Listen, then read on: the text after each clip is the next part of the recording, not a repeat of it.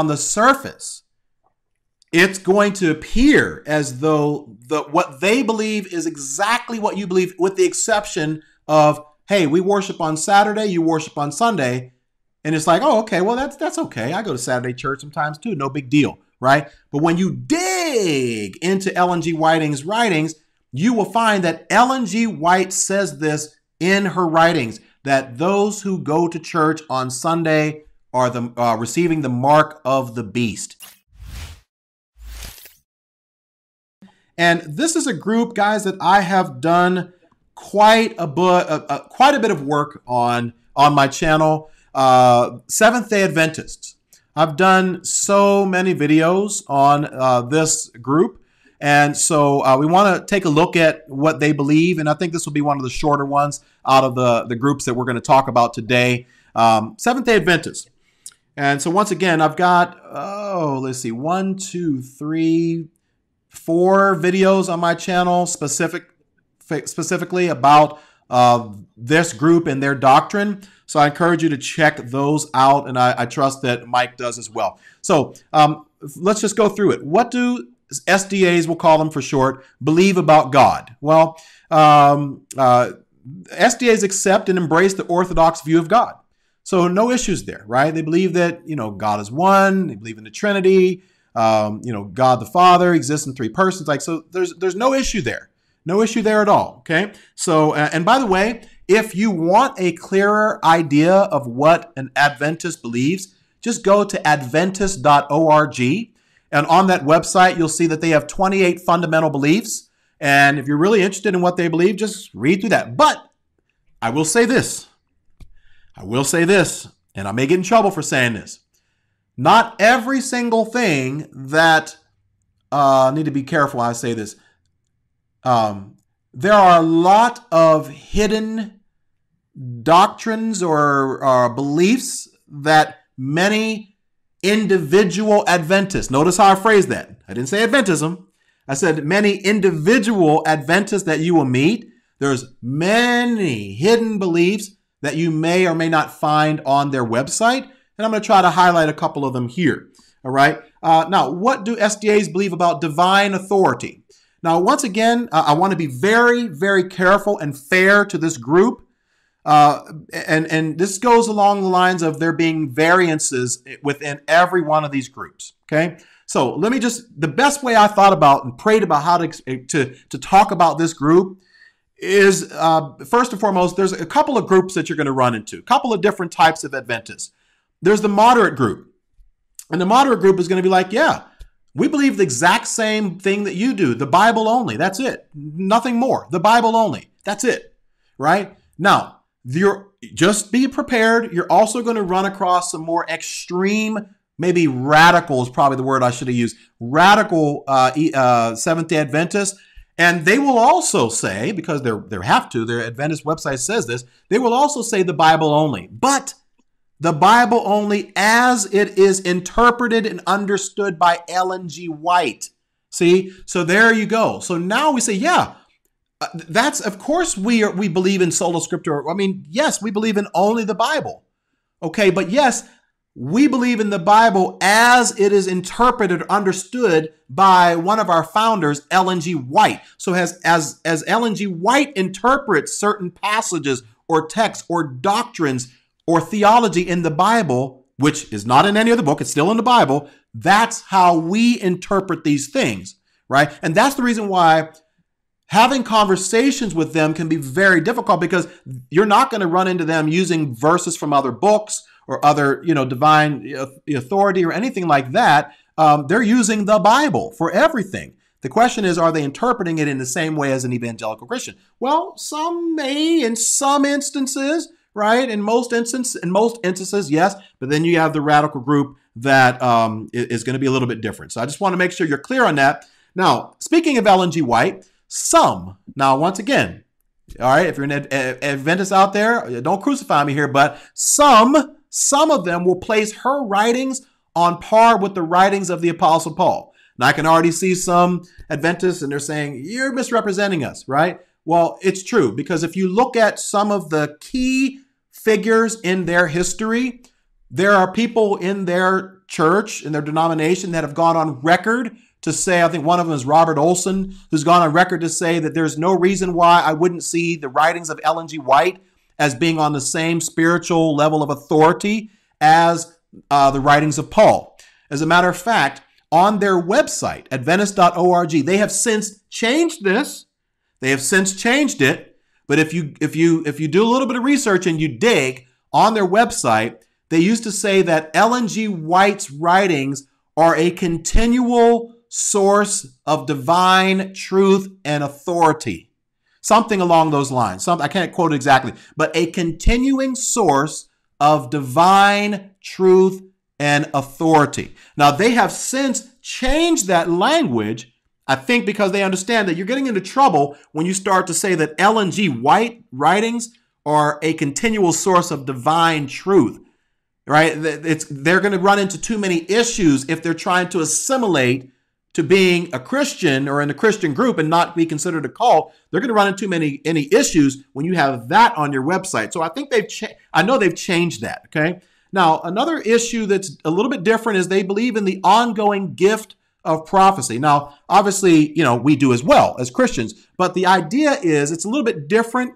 Um, for, this is where things kind of get a little bit kind of dicey because if they believe that uh, you know, okay, yes, we believe in the Bible, but we also believe in this strong gift of prophecy and and the fact that God could reveal something more. Now, on their website, they'll say that prophecy must always line up with Scripture, which I love and respect. I believe that as well. But it's difficult, guys. I'm just being honest. It's difficult to really wonder if, uh, well, I'll just say it this way.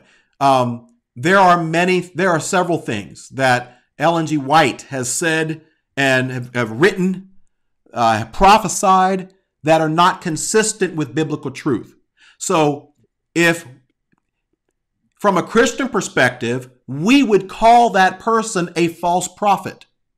If what they're saying and writing and predicting isn't consistent with the scriptures, we would label that person a false prophet, and therefore we should not follow what that person is saying, right? And um, unfortunately, in the Adventist church, you you, you know you, you don't have this extreme um, what's the word I'm looking for denunciation or rejection of some of the things that Ellen G. White is kind of just, eh, well, you know, she didn't mean that right? Uh, she didn't mean it that way, or or or if you really knew the spirit behind what she was saying, you'd understand that she's interpreting it a different way. For instance, some of the things that she'll say is that you know the the obeying the Sabbath is the golden clasp for salvation. It's required for salvation, things like that. So when I've had conversations with Adventists about this, which to me is very clear when somebody says obedience to the Sabbath is the golden clasp of salvation that seems to be very clear that if you don't do this, you're not a Christian, you're not saved, you're not going to heaven. But when I've had conversation with some uh, in the Adventist church, they'll say, well, she didn't mean that. You know, you took it out of context. And then when I ask them to, you know, can you explain to me how I took it out of context? Like, what is the proper context? How should I understand what Ellen G. White says when she says these things? I have not been able to get a solid answer for that. So once again, if we stay away from Ellen G. White and we just look at what's on their website, I love it, right? I love it because I didn't see a whole lot on there that I would strongly disagree. But if you start embracing the everything that Ellen G. White said as truth and doctrine and gospel, that's when I think we can get into some issues. All right. Now, I probably went on a whole lot longer than that. Now, what do they believe about Jesus? Well, their, their website clearly states that uh, they believe that Jesus is the Son of God. Good. The second member of the Godhead. Good. Born of a virgin. Good. And prophesied to be the coming Messiah from the Old Testament. Good. So no issues there, guys. No issues. Now I know there's some people that will bring up that that you know they believe that Jesus is um, something else. Uh, uh, but that, that whatever that is, I can't think of right now. That's been debunked. Okay, they they've explained what they mean by that, and that makes sense. But once again, they, what they believe about God is spot on. What they believe about Jesus is spot on, right? So that's why you have to be careful when you talk to people of of uh, and just assume that okay, well, this person's not a Christian, they're a cult, blah blah blah blah blah, because much of what they have on their on their website, what they believe, is the same thing that you and I believe. It's the same things, right? Now, yes, before I get into trouble, yes, there are some differences because I can see, I already tell you guys, can send me some emails. Yes, there are some very distinct differences. All right. I have four videos on my channel that you can go and I can line up all the differences. All right. So just be clear on that. All right. Now, what do they believe about salvation? So once again, you have the two moderate group and extremist group or radical group. Now, the moderate group will say the Sabbath is not required for salvation. The Sabbath is just a gift that God gives us to commune with him. Think of it like a date night with your wife. You're not not you're not not married to your your your spouse if you don't do a date night. But the gift of a date night just gives you that time each week to connect and to commune with your spouse, but it's not like you're not married if you don't take that date night. That's how many Adventists will interpret or explain the gift of the Sabbath. It's just one day of the week, Saturday, the Sabbath, which Saturday is the Sabbath, not Sunday, right? Uh, and they'll say, well, you know, this is just a gift. It's a it's a 24 hour period where God says, rest, relax, connect. And I love that. I respect that, right? You're not wrong to obey the Sabbath. Let's be honest, guys. We all need rest and we should rest. The issue is, does it have to be done from sundown Friday to sundown Saturday? And that's where you get into now this is a law and we're not under grace, but then they'll say that this is part of the Ten Commandments, and therefore, when did the Ten Commandments, when were the Ten Commandments ever abolished? And so we get into that whole thing, right? Uh, so, so um, now there's an extremist group. A radical group would say you must keep the Sabbath because it's required for salvation. And these are the people that primarily are uh, taking a lot of the, the language from Ellen G. White's writings. And so they will basically make you feel if you do not keep the Sabbath, then you are not saved because you are living your life in complete and total disobedience to the Word of God, to the Ten Commandments. So, how can you be saved if you're living your life in disobedience? Okay. Now, once again, two different groups here. Now, what do they believe about salvation? Well, essentially, it teaches that Jesus, uh, okay, sorry. Uh, salvation. Let me back up a little bit. Probably the the the biggest issue that I have with the Adventist doctrine is a is a doctrine called the investigative judgment.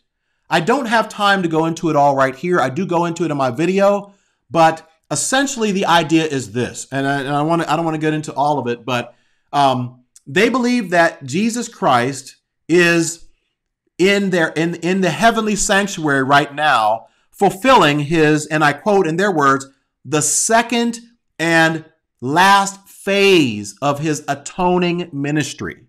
So the idea is that he started his atonement on earth when he died on the cross for our sins, but that not an, that that that was just the start. That was the first phase of his atonement. The second and last phase of his atoning ministry is him in heaven right now and he is uh, doing an investigative judgment on your life and on mine, and he's assessing whether you and I are um, uh, you and I are fit for for heaven, or uh, we should be forgiven for our sins. I, I, th- there's some confusion, to be honest with you, because I've asked several Adventists, and I'll be honest with you, a lot of Adventists you talk to, they won't even understand this talk. They, they they'll be like, investigative what? Like, and then you have some that will give an answer. Then you have some that um, will clearly be able to explain it to you. So um, th- this one is one that, depending upon who you talk to, can be somewhat unclear. But the issue is Jesus' atonement is done. Tetelestai. It is finished on the cross. There is no more work to do. There is no second and last phase of the atoning ministry of the Lord Jesus Christ right? He said, It is finished when he breathed his last. That's it. There's nothing more that Jesus Christ has to do to accomplish our salvation. It's done. So to imply that there's more to do would be inconsistent once again with what the Bible says. Now, I wish I could give a fuller answer to that because the whole investigative judgment comes from uh, a failed prophecy from some of their um, founders around 1844, somewhere around there. And so then this doctrine of the investigative judgment kind of emerged from there. Don't have time to go into that right now. Um, what do they believe about hell? Now, this is one that's that's very different than the uh, than the uh, evangelical uh, position, and uh, and so their view on hell is that um, uh, that they believe in what's called annihilation. So they don't believe that uh, people will eternally be tormented in hell. They believe that you know they interpret destruction, words like destruction, as um, burning up or ceasing to exist. Right? Uh, you, have um, you've sinned and you've committed a punishment, and you're going to pay for that punishment for a particular time. But once you've paid for your punishment, you will burn up. You will cease to exist, and therefore you'll be annihilated. And uh, the Lord is, you know, you're not going to uh, be punished and tormented forever.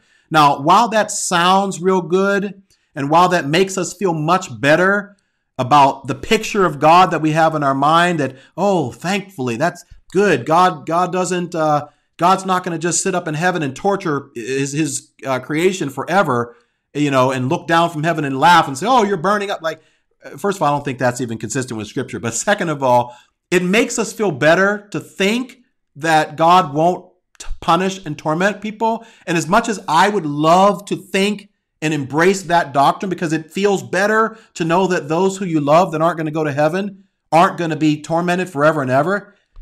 I just can't, there's just not enough exegetical proof from the scriptures to suggest that, you know, phrases like forever and ever really don't mean forever and ever. Or whenever you look at the verse that says, some will rise to everlasting life and others to everlasting punishment, if it's the same Greek word in that verse for everlasting life and everlasting punishment, how can you interpret one as meaning we're going to live forever and the other as meaning you're going to um, you're not going to live forever? It's the same Greek word in the same verse. So there's just too much exegetical proof that leads us to believe that uh, their doctrine of the afterlife is not consistent with the uh, evangelical doctrine of hell.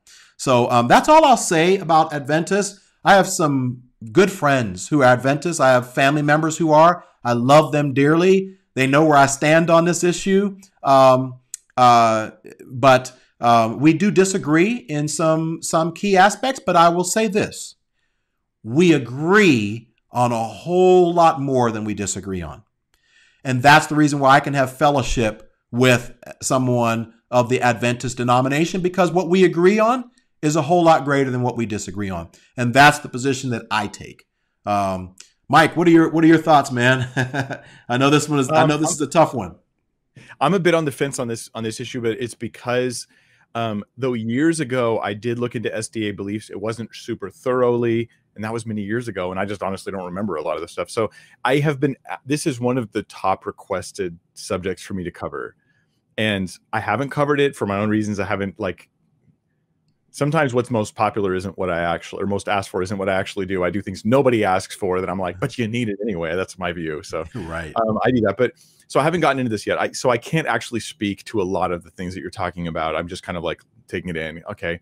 Um, I would I would love though one of these days to do a video where I just do a study of just not SDA but Ellen G. White and just her teaching and her very i think it would be a very interesting worthwhile video because everyone does something on sda but i would just be, think it would be nice to do something just on s on, on ellen g white um you know read, read all of her stuff and look at it but at any rate um yeah i i can't really weigh in i don't even have content online about the issue yeah. um but are, are would you say that for some of the people who are commenting in in videos like that sunday worship is the mark of the beast that that relates to the extremist sda group Yes, so exactly, and thank you for bringing that up. So I talk I talk about that in one of in one of my videos because uh, once again, that context, that that that that statement that Sunday worship is the mark of the beast. See, this is what I'm talking about, guys. This is this is what I mean when I say when you talk to an Adventist, um, you know, be be careful because on the surface it's going to appear as though the what they believe is exactly what you believe, with the exception of hey, we worship on Saturday, you worship on Sunday. And it's like, oh, okay, well, that's that's okay. I go to Saturday church sometimes too, no big deal, right? But when you dig into Ellen G. White's writings, you will find that Ellen G. White says this in her writings that those who go to church on Sunday are the uh, receiving the mark of the beast, right? And so this is where I have conversation with my Adventist Adventist friends, and I'm like, okay, wow, you're basically saying that if I go to church on Sunday, I'm not saved.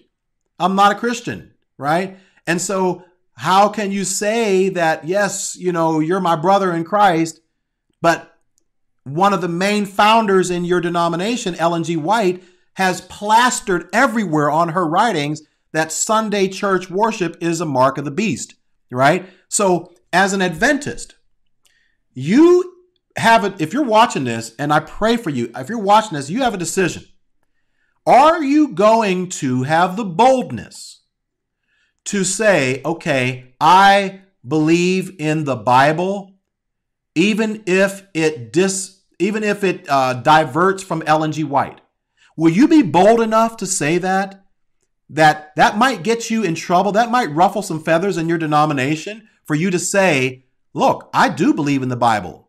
And I do believe in, in Lord Jesus, but I don't see some of the things that Ellen G. White is saying in her writings as consistent. So you you have that choice. Or you have the choice of saying, you know what, I'm too afraid to step out and assert this. And so therefore I'm just going to cower back and say, well, you know what, what Ellen G. White says is true, and that's how I interpret the Bible. But just know that if you do that, what you're saying, if you if you agree with everything that Ellen G. White has written, what you're saying is that you have to obey the Sabbath to be saved, and you're also saying that those who do not are part of the apostate church, and that the SDA church is the only true church, which is what Ellen G. White believes, and that those who go to church on Sunday are receiving the mark of the beast.